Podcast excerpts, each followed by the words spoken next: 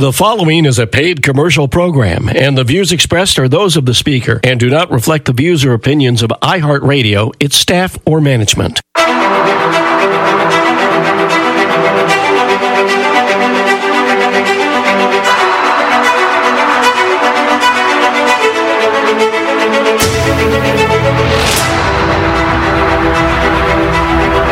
It's time for Business Sense Radio with your host, Edward King. Each week, Edward has a conversation with an interesting guest discussing the issues of the day. Now let's check in with Edward to hear about today's program. Yeah, thank you very much, Mark. Today, we have a very interesting guest. We're going to do a quizzitive interview with a woman who is running for state assembly in the state of California in District thirty, and her name is Vicki Norton. Now, you might have heard Vicki's name before because she did run for state senate in twenty twenty and lost in a very close race against the current person who is in there. And District thirty is um, a big district. It covers three major counties, and so we want to dig into the details with her, and I'm just going to start out by saying, Vicki, welcome to the show. Thank you so much for having me. I appreciate it. I'm happy to be here today and talk to your listeners, and they can learn a little bit about us and our campaign, and I'm looking forward to it. Well, good. Well, you're here now, so um, no guns here. So why don't we first start talking about what's the the size of the District thirty, because it's kind of, is it a new district? It was. It's a brand new district. Mm-hmm. Um, it, it covers three counties, but not all the fullness of every county. Mm-hmm. Um, it covers Monterey County, where we are today here in Monterey County, beautiful Monterey County. Um, and it covers mostly the peninsula cities. We don't have the Salinas Valley area in our district for Monterey. And it includes San Luis Obispo County, a uh, very large county. The majority of San Luis Obispo County, except it excluded Napomo and down by the Santa Maria area. Mm-hmm. So it's a brand new district, um, Ed. And what's interesting about this district is before it went south into Santa Barbara, and when they redistrict it, they took it north, which included the Monterey area now, San Luis Obispo Monterey, and a portion of Santa Cruz. From the Yacht Harbor south, we have Capitola would be the largest city mm-hmm. in my district. Um, you know, coming towards Moss Landing, that area, uh, Soquel, Aptos, Live Oak. Mm-hmm. Yeah. So it so, is called the Central Coast. Very beautiful district. Right. So it includes like Big Sur. Oh, yes. Excuse okay. me. Big Sur. There's a big population of about twelve yeah. people that live there. No, no it's beautiful. Big Sur. We can't forget Big Sur. No. Now, what's the population in that district? Well, the, vote, the voting population is about three hundred five thousand people. I think it used to be about three hundred eight thousand. We've lost people. People have been leaving California. Really? Okay. So you're right. The total population is five oh nine in that area. And the medium age is forty. The medium household income is eighty-six thousand. And uh, it's a very diverse demographics, too, as far as people's heritage. Yes, it is, because we have the agricultural end also down in mm-hmm. the San Luis Obispo area, and, you know, Monterey County itself also is very agricultural. And then we've got Santa Cruz, and we've got the tech industry and so forth headed up that way. So it is very diversified, the whole district, different. Right. Yes. We so, have a lot of water and power, too. Uh, we, we wish we had more, actually. Yeah, I'm happy that we have electricity today. Yeah. Now, one of the things that I've noticed is, when I talk with people, they don't always understand the difference between the state senate and the state assembly. Now, you know, there's some facts about it. There's forty state senators. There's eighty assembly members. Correct. Um, in terms of the the new law that came in into the nineties or something, where you have a these people, this legislative group, have a limit of twelve years, which Correct. Can be a combination of both senate and assembly work. Um, what would you say is the core function of the assembly as opposed to the core function of the Senate, or is there any real difference there? Well, that's a good question, actually. Um, the the assembly, we have more representatives in the mm-hmm. state assembly, so our districts are smaller to begin with. The, the Senate districts are larger population-wise and, sure. and county-wise, so people might not know that. So that isn't that's a fact as mm-hmm. well. So we have eighty assembly members, and then you have the forty Senate that you mentioned. Yeah.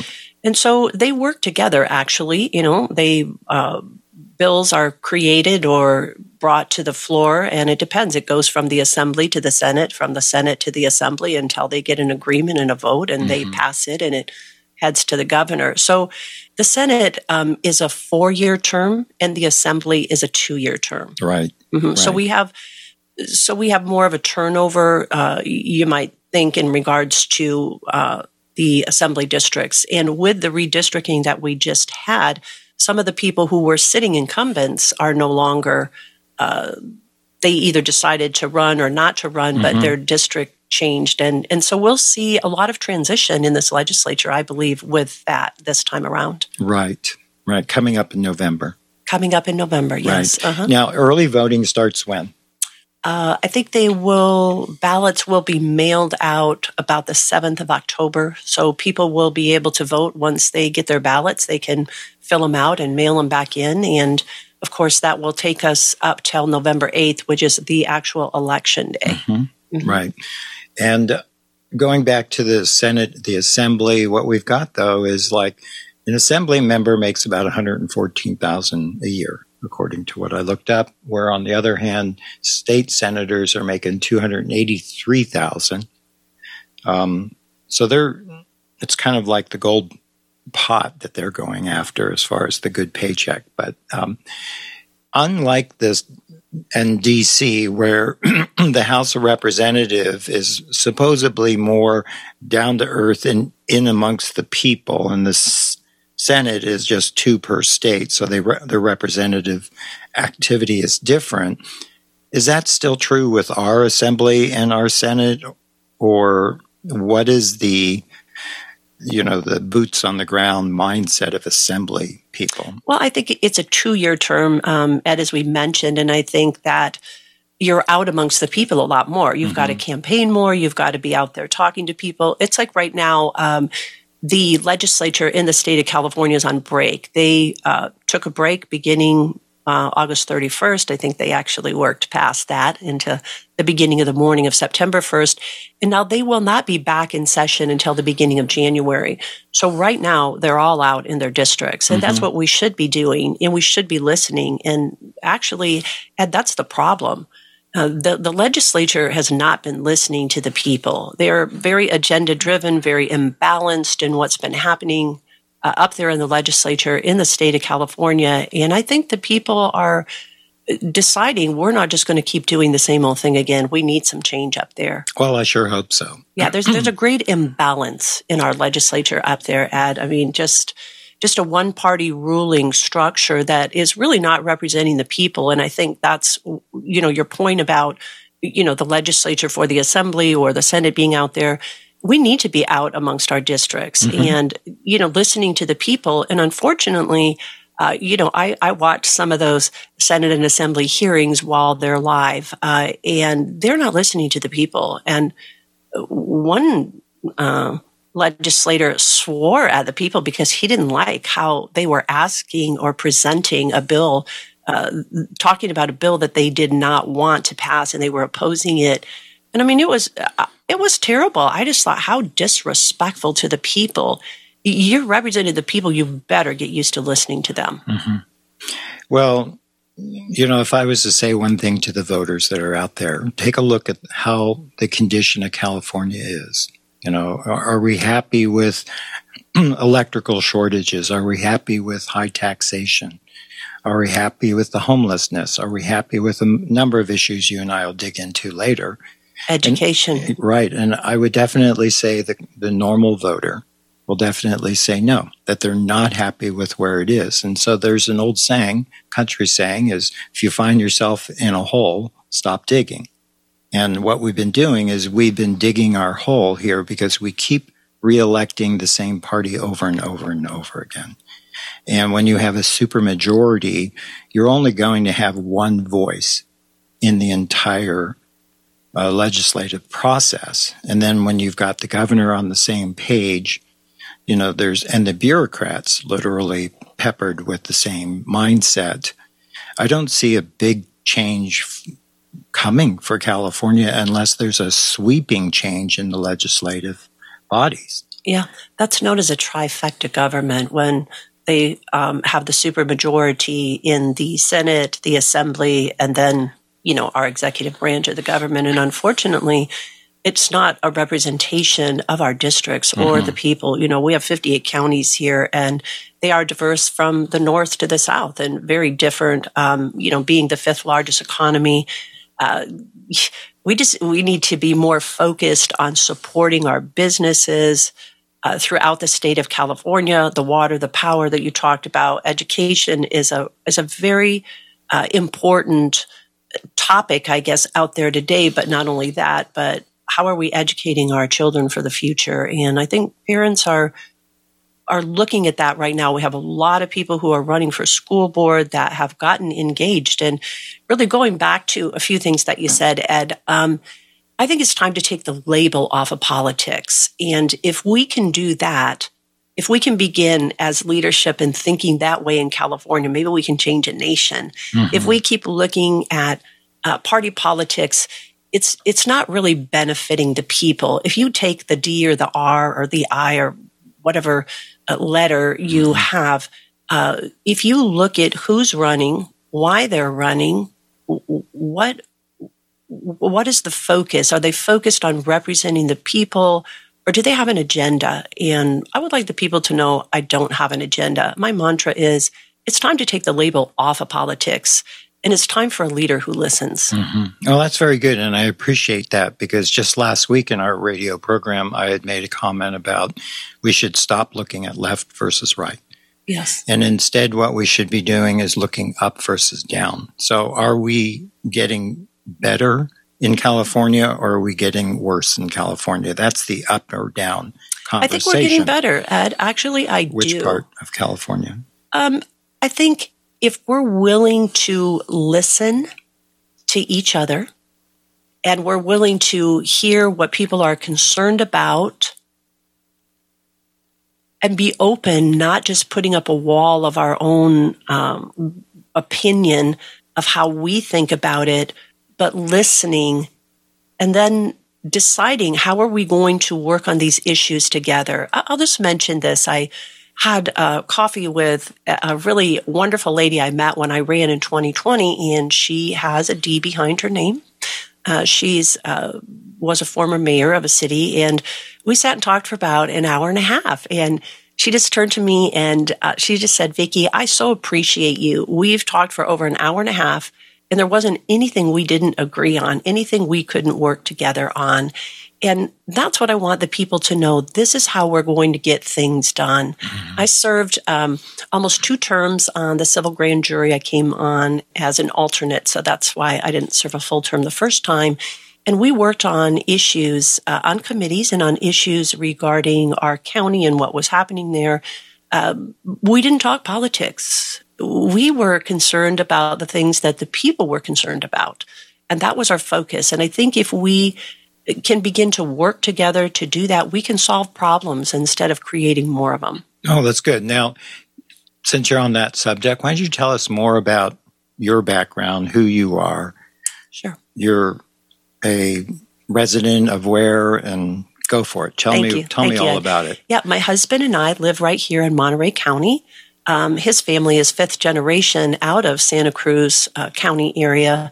I've lived in California for over forty years. Uh, we raised our children here.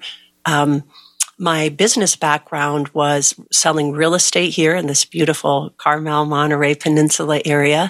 Sold one business one time, mostly worked in residential. Mm-hmm. Uh, then I got married, had kids, and um, just got busy with that. But I didn't stop working in my community. I kept doing, uh, whether I worked with the school or I worked with the chief of children. Police and the juvenile justice system.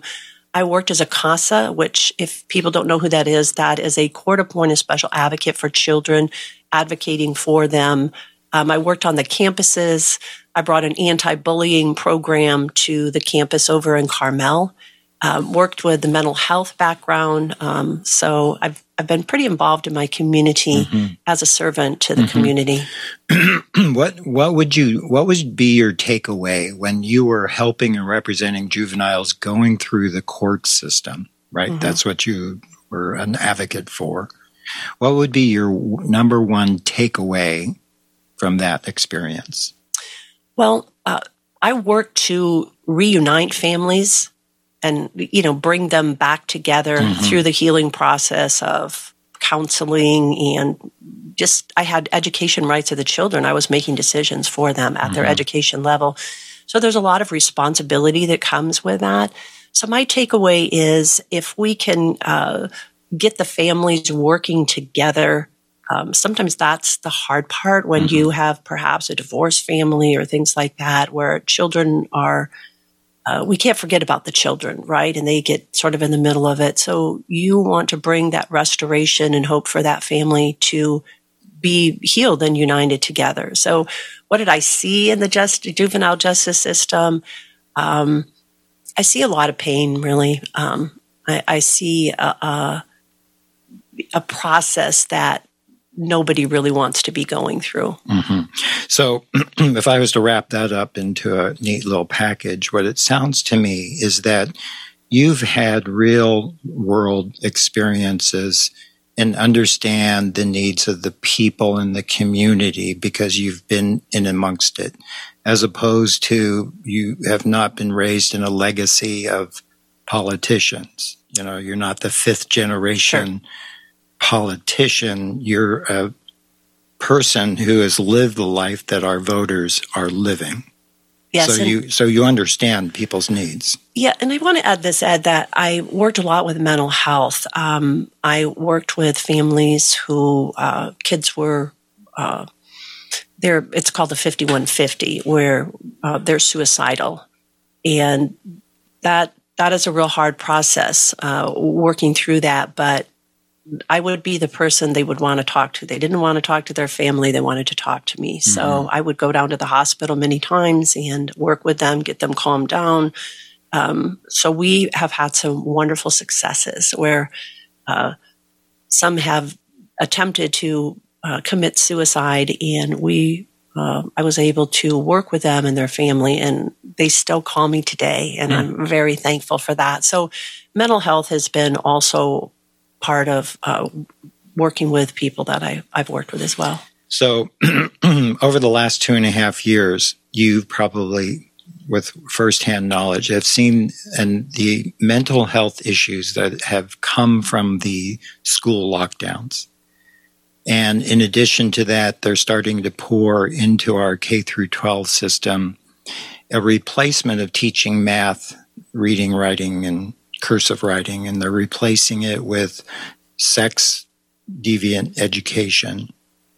And it's coming from Sacramento, as well as it's coming from the teachers' unions and other places like that. How, uh, where do you stand in these areas, and how will you be able to fulfill that in when you're in the assembly? I mean, it's great that you might, you have your own feelings. Which are what specifically? Yeah, I think not only do I have my own feelings, but I think I probably align with a lot of parents out there. Mm-hmm. Um, parents are concerned that their rights are being taken away from them for their own children. Mm-hmm. I guess the question would be, whose children are these? And they do. They these they are the parents. And and this is one thing I'm seeing with the education end of it is these uh, bills that are being passed in the legislature coming down from Sacramento are, they're taking away the parents' rights.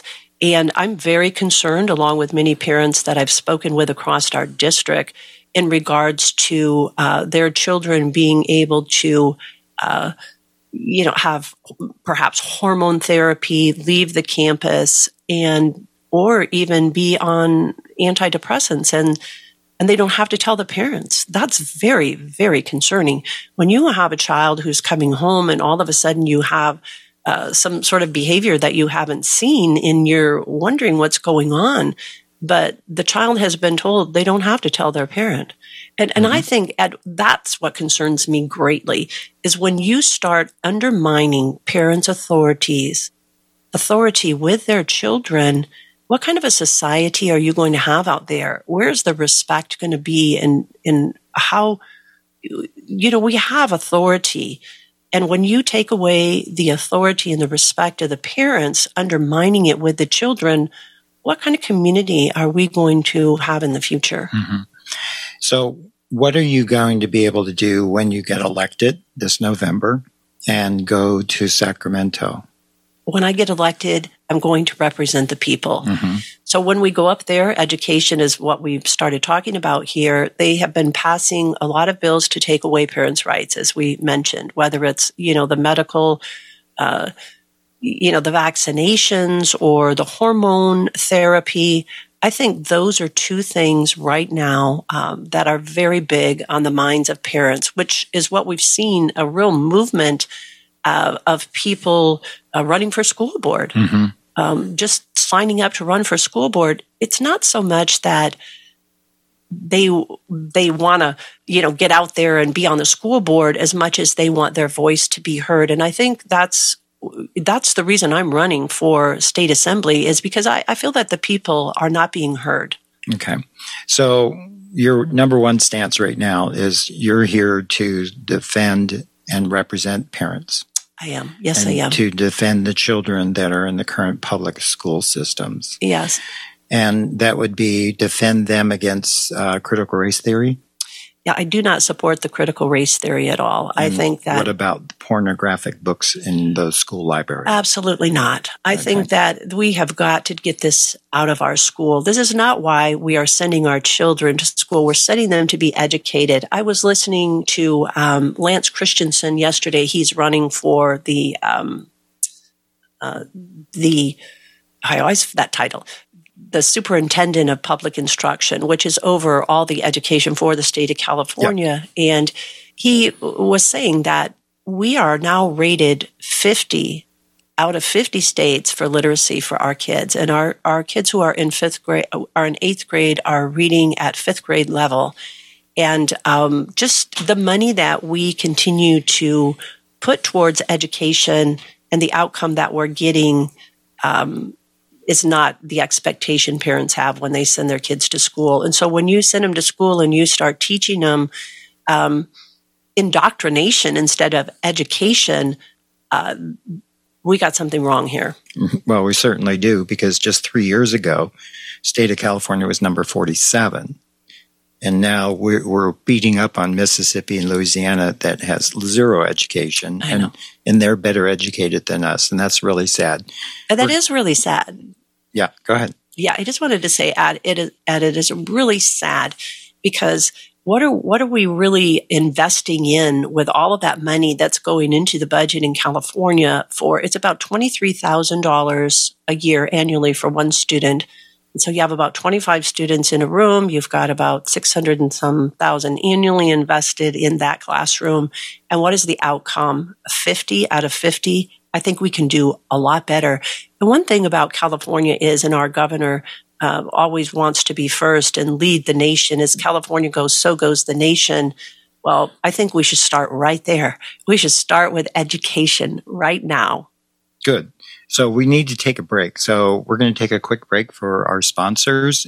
You're listening to Business Sense Radio, and we will be right back. Business owners, do you want to build a successful business? Invest in your most valuable asset, your staff. Alliance Career Training Solutions solve your staff training needs. Employees need to be successful for you to be successful. At Alliance Career Training, we provide professional, hands-on training classes, including Excel, Word, business writing, Outlook, and sexual harassment as required by law. Ask about our custom classes for your team. Call seven five five, eight two zero zero or visit us at alliance trains dot com. You want your property to be protected from break-ins, vandalism, and loitering, yet guards and patrol services are expensive. A T G Protect by Alvarez Technology Group is the perfect affordable solution. A T G Protect is a video surveillance solution with cameras powered by artificial intelligence and backed by live guards who can intervene and scare off unwanted intruders and even call first responders when needed. A T G Protect gives you peace of mind and keeps you safe, secure, and successful. Contact Alvarez Technology Group at eight three one, seven five three, seven six seven seven or on the web at alvarez t g dot com. Well, thank you. We're back, and we are having a wonderful conversation for with uh, Vicki. She is running for District thirty State Assembly, and I'm glad you're listening in because it's important for you as a voter to understand who you're voting for and what they stand for so that you know your vote is worth spending on an individual. Now, we just finished talking about education, and it's it's really pathetic in California. Considering in the seventies, California was the number one state. So I, that might sound like a long time wow. ago to people, but in reality, that's a long slide that's been consistent year after year after year. And it's it's because of where our political base has gone. It's not to the benefit of our children. But let's move on to another subject. And you're you're off to Sacramento as soon as you get elected, and I hope that everybody that's listening puts their vote in for you. Now, California, the economy of California is ranked fifth if it was an independent country across the world. And yet, California is known right now as one of the worst places in the state in the United States to do business, and it's ranked forty-nine out of fifty in the cost of living. Now, that doesn't bode well because, again, we used to be the Sunshine State. I mean, this was the state everybody wanted to come for opportunity, for clean living, for the beaches, for the sun. It was the Golden State. The Golden State, yes. And I don't think it's very golden anymore. Um, It, because even the Golden Hills are black with f- from fires. So w- what do you think that you can do when you get into the assembly? Obviously, you you can't, you know, see money from heaven. There's no manna from heaven that exists, and there's no money trees. And we are spending ourselves into a great debt that the state of California is passing on to your grandchildren, as the federal government is. But what kind of pathway can we create for businesses that would inspire businesses to stay or move to California, where right now we're experiencing big businesses, small businesses, and families leaving California? It's taxation, it's regulation. What is your take on that? Absolutely. Everything that you just said. Well, economically, we have families who are leaving the state of California because with COVID, um, we found out that a lot of people could work at home. That's what happened. So a lot of people began to work at home, or they could work from any place. And so they decided they could move out of the state of California and have a better quality of life, a better quality education for their children. Um, economically, much more affordable. And so they have left. And as you mm-hmm. mentioned, many businesses have left, large businesses. You have, well, Tesla, that was pretty testing Tesla during yeah. the COVID. Uh, Tesla left, and we had, um, oh, I'm just trying to think right now. Uh, there was a bunch. Yeah, I know. Yeah. I, I'm, they're just, my, my mind just went blank, but uh, large corporations that have left. When you have a non-friendly business environment, more regulations, more taxes. And then, you know, the people who make the million dollars, we want to tax them more. And those people who make more than that, we want to tax them more. And why don't we rein in our spending instead of, you know, taxing the people more and more? And why don't we get responsible with our infrastructure and the things that really need, we need to put money in for the future instead of coming up with some grand ideas and goals, but no real plan to get there. And so our businesses are, you know, they're looking at the bottom line, and um, and then they're changing all kinds of labor laws and driving out our independent contractors as well. So mm-hmm. it's not a very business friendly environment. And unfortunately, you know, you still have to pay the rent, and uh, people are having a hard time right now, small businesses especially.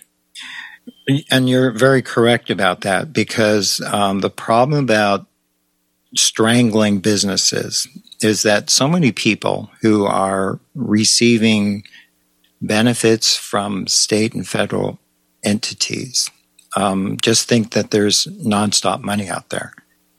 Now, the reality is what creates money, what creates an economy is a healthy business environment. Yes. And there are so many pieces of this puzzle that are against businesses.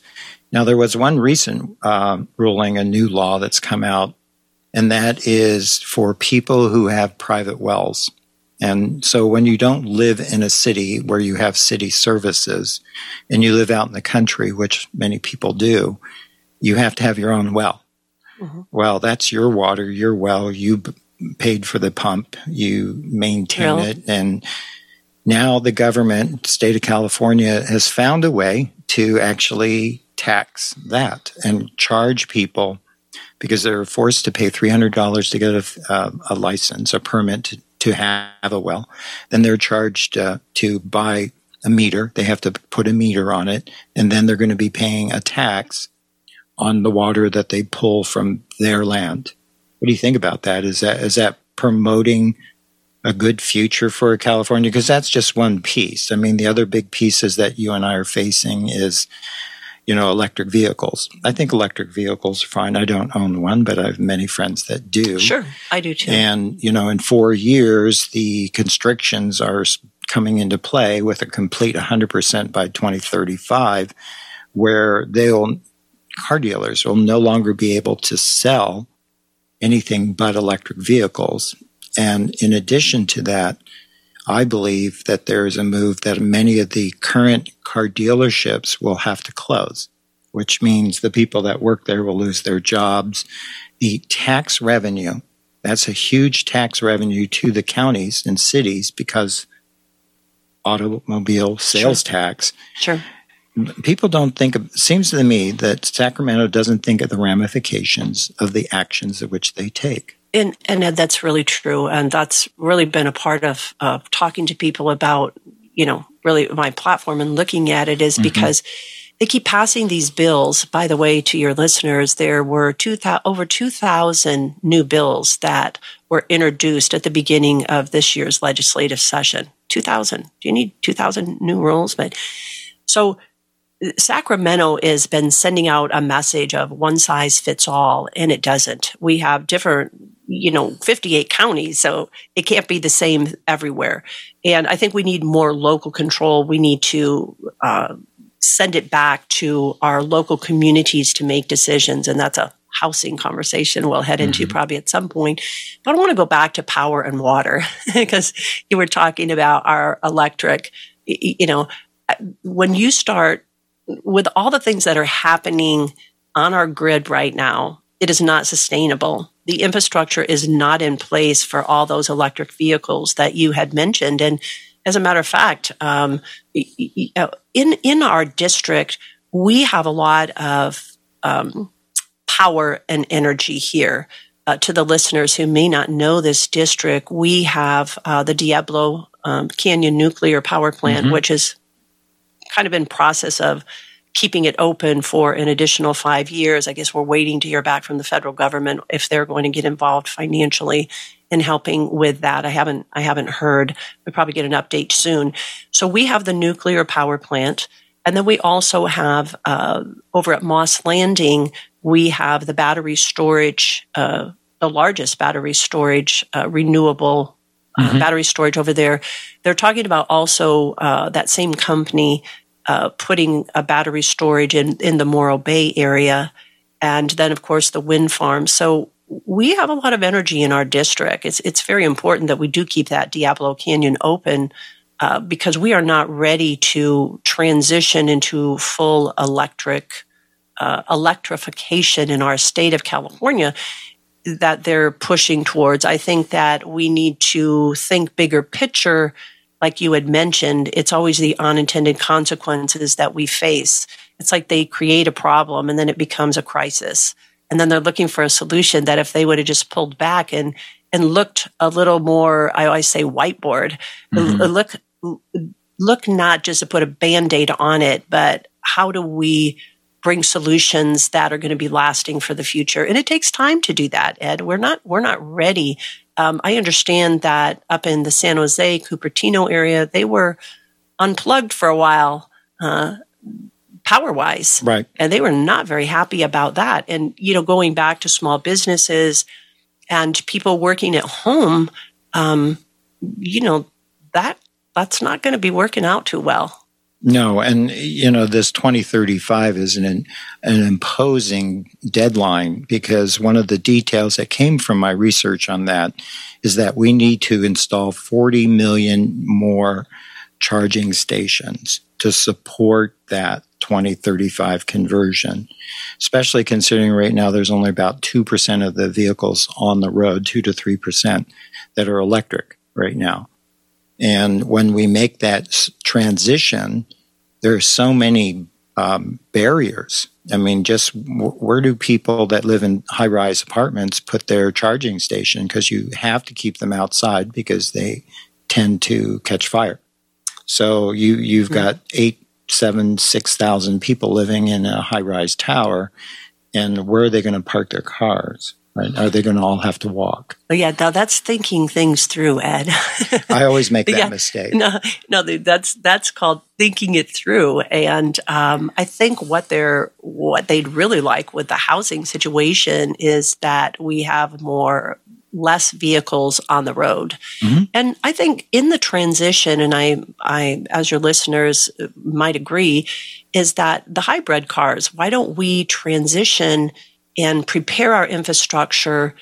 And if we want to, uh, you know, come to that place of uh, carbon neutrality, uh, how are we really going to get there? Let's have a plan. So I don't know what's wrong with the hybrid cars. No. I mean, they just totally want to do away with uh, gasoline fuel, um, and we're not. It, it's good.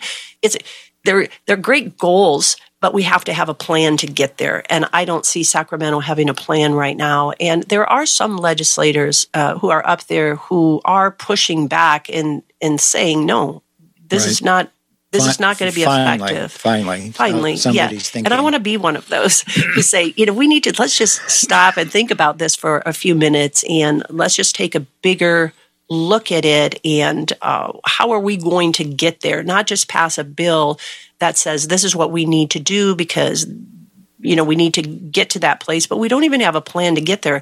And this is something I want to add to the listeners out there for California. Uh, the legislature proposed to uh, pass a um, a single-payer health care uh, earlier this year. It was called Assembly Bill fourteen hundred.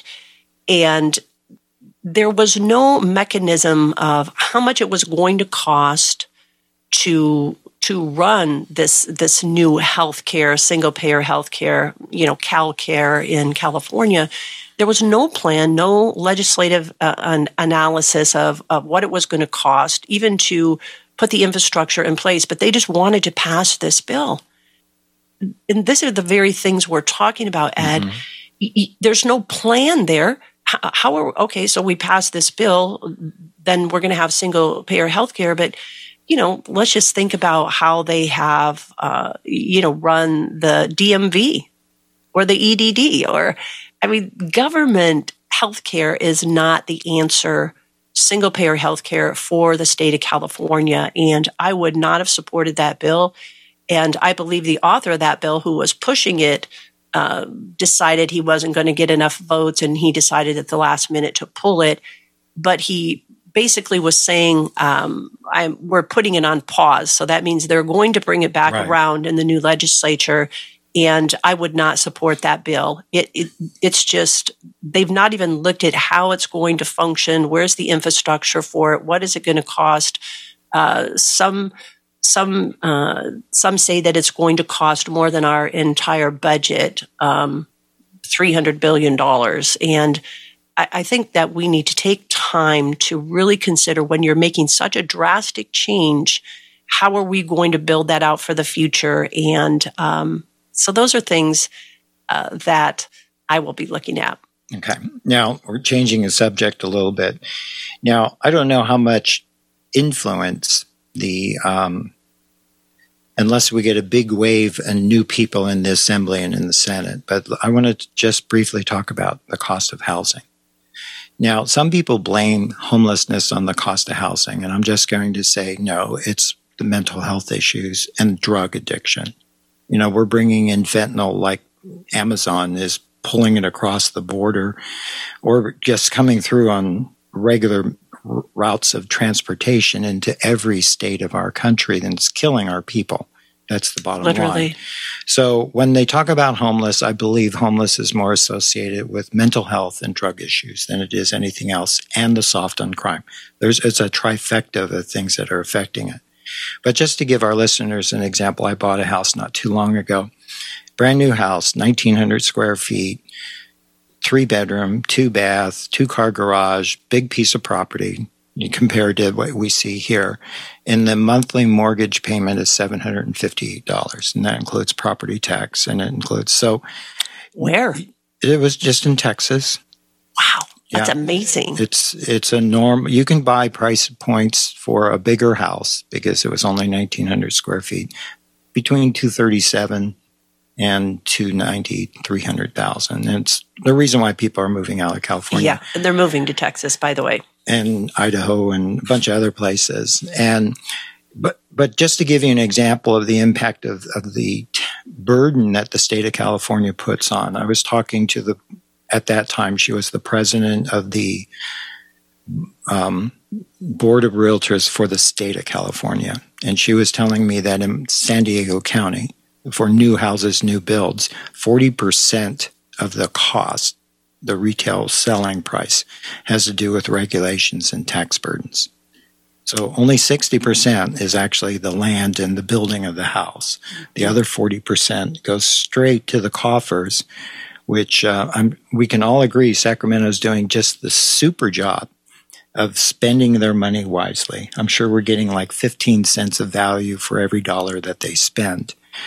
But let's go back and talk about the homeless issues in your district. Does District thirty have a homeless population that is burdensome like this? sixty-nine thousand the city of Los Angeles has. I mean, that's bigger. And- yeah, especially when you, you talk to, you know, the mayors in their district and the city councils, they see the burden that's there. Um, they, I do believe that um, the services that we need need to begin to work together, Ed. I think if we could have more of a collaborative effort, uh, in our areas, we could see a greater impact. Um, the the legislature um, in the budget, they're always pressing money towards the homeless situation. And you mentioned, you know, putting them in homes and things like that. But we do have a drug problem. We do have a mental health problem. And they tried to pass a bill, push it uh, forward, a pilot program really of safe injection sites. That did not pass. Mm-hmm. Uh, the governor is not signing that. So the the concern with that is they say, well, then, you know, we'd have less overdoses and we've had this problem. No, I think that when you have a problem, you don't – if you have a fire, you don't keep adding fuel to the fire. Mm-hmm. And I think that the mental health issue we need to very much focus on. Now, the governor did uh, put together a bill. It's called uh, Cal Court. Have you heard about that? No. Yeah, Care, Care Court is what it's called. And it has to do with the uh, the mental health portion of uh, what we're what we have not been able to specifically address um, of getting uh, helping people who are not making that decision themselves and who are in, in great need of of mental health help. Maybe they would hurt themselves or hurt someone else. Um, Care Court would then be able to really put them in a program mm-hmm. um, and, and help them. They so have to have a live-in program where they're actually there. Yeah, yes. It would go before the courts. It would be a special jurisdiction within the courts. Um, uh, Care Court to help with the mental health uh, situation where basically they're going to be making decisions for people. Now, there are people who support that uh, because they know that there's a need, and then there's people who are not really supporting that because they don't like to take away people's rights. Um, so I will see how that will unfold. We'll be, uh, you know, talking to uh, local district attorneys and law enforcement, and how, how is that going to happen? It is a new, it's a new program that's not, I don't think they really have a model in place. It's just an idea. Mm-hmm. Uh, so we'll see how that unfolds. But but going back to, you mentioned um, the mental health about our kids as well. And uh, that's something that they're now purposing to integrate into the education system, where they're going to bring um, uh, medical facilities uh, to our campuses now. And, and the focus would be uh, on mental health, but then um, it would be uh, children would also be able to um, have mental have have medical services there, and I think parents are a little concerned about some of that as well. Well, I think they're concerned because of the track record that the schools have right now, where they have these teachers who are colluding with the children to hide their transition to another sex. And so, in essence, there's closets where they can change their clothes. They can be a girl at home. They get dropped off at school. They go to the closet, turn into a boy. They're treated as a boy all day. The teacher, you know, shares with the child, don't tell your parents. We won't tell your parents. And then what I think the community is concerned about is, as they transition the medical co- clinics into each of the schools, it's only going to make that process towards the chemical side, towards the surgery side of these conversions. And the problem is, you've got a ten-year-old, a twelve-year-old making these adult decisions without the involvement of the parents. And those clinics that are in the schools are going to make it a bridge straight into that. Yeah, and, you're right. Mm-hmm. And in essence, the, the parent will be the last to know, but the one along with the child to suffer a lifetime. Exactly. Because these doctors that are involved, they get paid really big by the pharmaceutical companies and through medical th- payments. They don't have to live with the results of what happens. And that's where the concern is. That's Absolutely. The reason why parents don't want to see these medical clinics. Now, I agree with you that me- mental health is a problem. And we're going to move on to another subject right after we take a quick break for our sponsors. You're listening to Business Sense Radio, and we will be right back. You want your property to be protected from break-ins, vandalism, and loitering, yet guards and patrol services are expensive. A T G Protect by Alvarez Technology Group is the perfect affordable solution. A T G Protect is a video surveillance solution with cameras powered by artificial intelligence and backed by live guards who can intervene and scare off unwanted intruders and even call first responders when needed. A T G Protect gives you peace of mind and keeps you safe, secure, and successful. Contact Alvarez Technology Group at eight three one, seven five three, seven six seven seven or on the web at alvarez t g dot com. Business owners, do you want to build a successful business? Invest in your most valuable asset, your staff. Alliance Career Training Solutions solve your staff training needs. Employees need to be successful for you to be successful. At Alliance Career Training, we provide professional, hands-on training classes, including Excel, Word, business writing, Outlook, and sexual harassment as required by law. Ask about our custom classes for your team. Call seven five five, eight two zero zero or visit us at alliance trains dot com. Okay, so we're back with Vicki, and we're going to move into a subject that's near and dear to my heart. That's farmers. So, um, you know, farmers are are struggling these days, and, and they're always the ones that carry the burden, and yet we don't recognize the value of food in our industries. I mean, you know, you and I had breakfast today, I'm assuming. And everybody just goes to the grocery store and thinks that's where the groceries come from. Well, it's not. They come from the fields. And what's impacting farmers right now is we've got the subject of water. The problem about water is the historical choices, the environmentalists at Sacramento who have cut off water. They've stopped damming up the water, you know, supplies, storage. eighty percent, eighty-five percent of the water that comes down in the state of California just goes out into the ocean. And if we made one little change and kept five percent more, we would never have a water shortage. It's not just the Lake Meads of the world we're talking about in your district. It's Lake San Antonio, Lake Nacimiento, probably some other places that I don't even know about. Um, what can be done when you go to Sacramento to defend and and fight for water for our farmers, included even in, you know, the, the San Joaquin Valley? I mean, Salinas Valley, San Joaquin Valley, all the way down to Santa Maria, another big uh, breadbasket for growing fruits and vegetables. And one thing that I don't really like, which is Brussels sprouts. Maybe we could cut the water off for Brussels sprouts. No, that would be your opinion. That is my There's opinion. There's a lot of people who love Brussels sprouts. But it's sprouts. My radio show. So I- well, Um, I just want to stand up for the farmers uh, yeah, alongside please. of you. Um, I have spoken to the farmers in our district, and uh, one, he considers himself, you know, a small farmer. He had a hundred acres. Um, and he was very concerned about, uh, first of all, the supply and demand, but getting the fertilizer mm-hmm. that they needed for their crops. And not only that, but uh, the increase of the price of fertilizer. It is three times as much. And um, so they have a lot of rules and regulations and restrictions in, you know, uh, in farming, whether it's for the pesticides, you know, the fertilizer, the things that they need, and the water. Right. Water is the big concern. And you mentioned in our district, in Assembly District thirty, we have Lake Nacimiento and Lake San Antonio. And my husband and I, uh, just this past Sunday, actually, we were down in that area because the uh, the maintenance on the infrastructure of uh, of our uh, reservoirs uh, needs we need help. Mm-hmm. Um, so they're actually the spillway um, at Lake Nacimiento is one that. There's a mandate that it has to get done quite soon. Mm-hmm. Um, and that's about a one and a half million dollar project. And so we went there to take a look at the spillway, to look at where, how, how full the lakes were. And, um, you know, it was pretty disappointing to see how low they are. Uh, but that water, they're talking about raising that spillway, and that would, um, you know, help Uh, maintain more of that water that we do need. So mm-hmm. that's that's one of the solutions that they're looking forward to.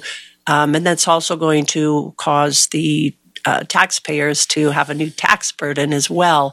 Um, and the farmers are very concerned about the water. And we uh, raised money on a proposition some years back for more reservoirs. And one of them is that Sites Reservoir. You've probably heard about that one in the north in Colusa County up there. Um, and we would like to see more uh, reservoirs uh, built for our state as well. We really need, we have a water problem. And, you know, we're in a drought right now. And if we would have saved that water that went out to the sea, uh, we might not be in uh, such restrictive water conditions no, that we are right be. now. Yeah. I mean, it's just fact. Yeah. You know, we, we have plenty of snow runoff. We have plenty of rain collectively over a ten-year period, any ten years you want to pick.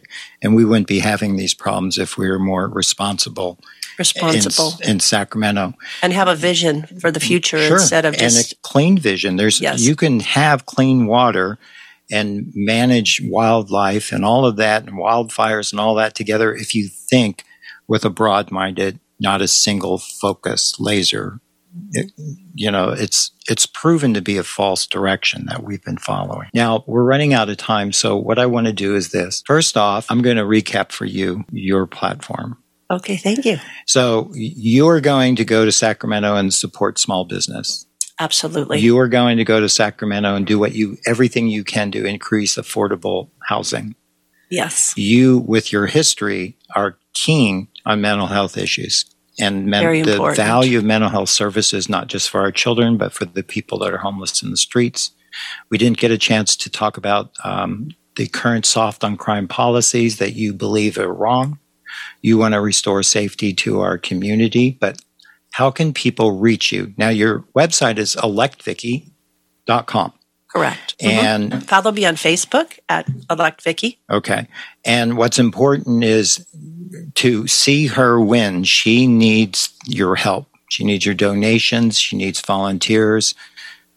What I need can, your votes out there for our listeners across our district. I need your votes. Right. Um, and I, I want to say to our listeners, too, that we have people on both sides of the aisle who are supporting us, who mm-hmm. are hosting meet and greets. So, uh, you know, join us at one of those meet and greets. If you want to host a meet and greet for me in your neighborhood, I... I'm not party specific. I mean, my name is Vicki Norton, and I'm here to take the label off of politics. Perfect. And it's elect vicki dot com. Support her with your funds, support her with your efforts. And she is here for both Republicans and Democrats because she's here for our children and here for the people of our community. Thank you, Vicki. Thank you so much for having me today.